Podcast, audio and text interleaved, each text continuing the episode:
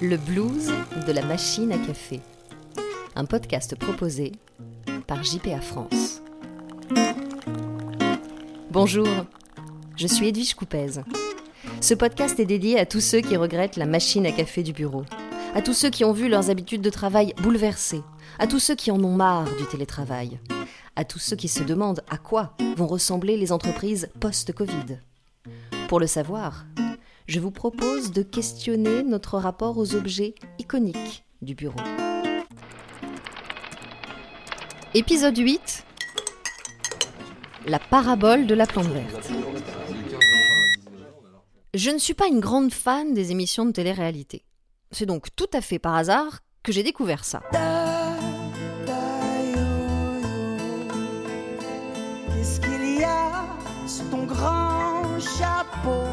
La reprise de Tata Yo-Yo par Jim Bauer, le fils d'Axel, sur le plateau de The Voice, le tube d'Annie Cordy de 1980 totalement réinterprété, où les airs de samba laissent place à une version mélancolique, en mineur pour ceux qui se souviennent de leur cours de solfège, et où tout d'un coup, on comprend cette chanson différemment, avec un frisson de tristesse pour ce personnage de travesti écorché. Pourquoi est-ce que je vous raconte tout ça? Parce qu'Arwan Devez, consultant en neuromanagement, qui a posté cet extrait sur LinkedIn, en tire une conclusion intéressante. Il nous invite à sortir des codes établis, à assumer notre différence et à être vrai, à se montrer tel que l'on est.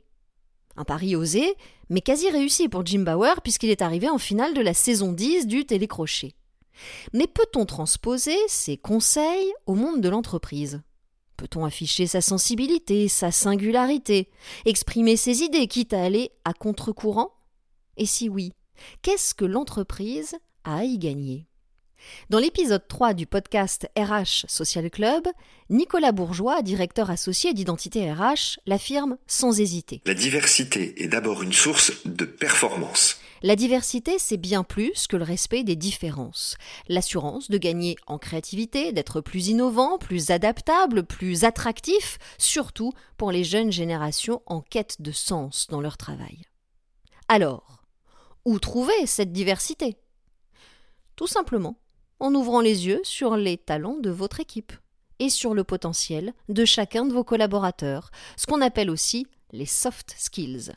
Dans un rapport récent, le World Economic Forum énumère les 12 soft skills les plus recherchés en entreprise. Soft skills en opposition aux hard skills, traduisez compétences douces et comprenez compétences humaines ou qualités relationnelles.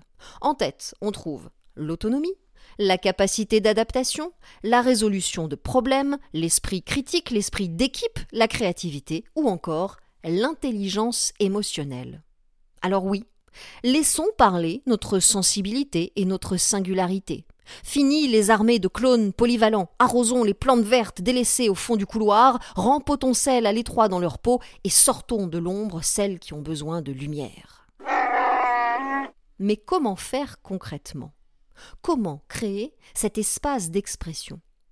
J'ai posé la question à Sébastien Hucher.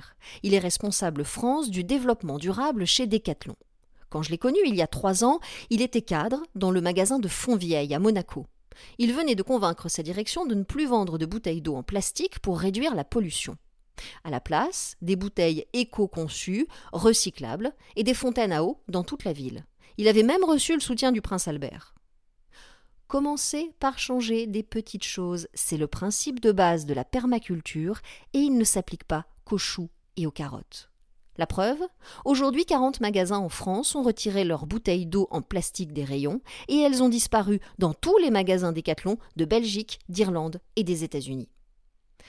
J'ai simplement refusé de laisser mes convictions dans un sac à l'entrée de mon entreprise, explique Sébastien Hucher. On ne peut pas passer, dit-il, 80 000 heures à travailler dans sa vie et le faire sans mettre du sens ou sans proposer des idées. Cette fameuse quête de sens, chère aux millennials, qui explique en partie le désengagement de certains salariés qui ne voient pas d'autre solution que de quitter leur entreprise et de s'installer à leur compte pour aligner leur job et leurs idées. Ce qui explique en partie l'augmentation constante du nombre de micro-entreprises ces dernières années, même en 2020 avec la crise sanitaire. Mais est-on obligé de créer sa boîte pour pouvoir s'exprimer et mettre en avant ses idées? Non, répond Sébastien Hucher. Grâce à l'intrapreneuriat, le modèle qu'il incarne au sein de Decathlon, et qu'il définit ainsi la même mentalité qu'un entrepreneur, mais en entreprise. Un intrapreneur change l'entreprise sans changer d'entreprise. Pour cela, il faut deux choses, des idées et de la place pour les exprimer. Des idées, beaucoup de gens en ont, de très bonnes même. Mais souvent, ils se contentent de se plaindre d'un dysfonctionnement et en restent là, l'attitude très française du râleur professionnel. Mmh. Pourquoi? D'où vient le blocage? Est-ce culturel, générationnel ou organisationnel? Un peu tout ça à la fois, constate Sébastien Hucher. Ça demande d'abord une culture d'entreprise, mais aussi une capacité incroyable des managers à se remettre en cause. Comment? Eh bien, selon lui, en acceptant d'abord de recruter meilleur que soi. Il donne l'exemple de Michel Leclerc, qui a fondé Decathlon en 1976, mais qui serait aujourd'hui dépassé par les jeunes diplômés, aux compétences et à la conscience des problématiques environnementales bien plus affûtés pour réfléchir au coût carbone d'un produit ou encore à la relocalisation de sa production. Oser donc s'entourer de talents et les laisser s'exprimer, en acceptant, par exemple, de ne pas donner son point de vue.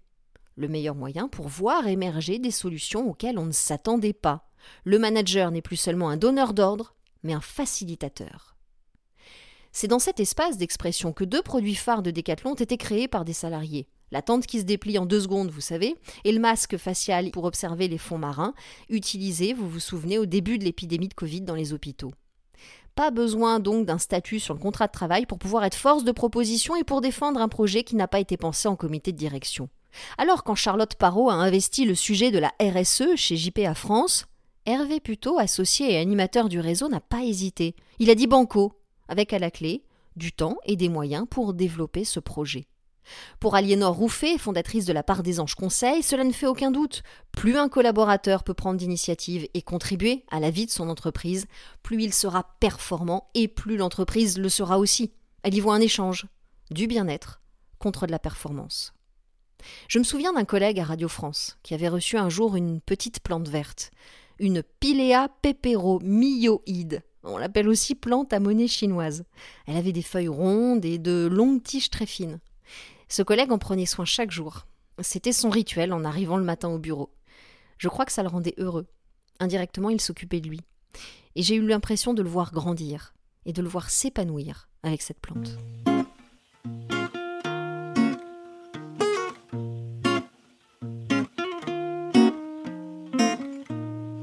Le blues de la machine à café, un podcast proposé par JPA France et réalisé par Edwige Coupez. Si vous avez aimé, parlez-en autour de vous et abonnez-vous pour ne pas rater les prochains épisodes.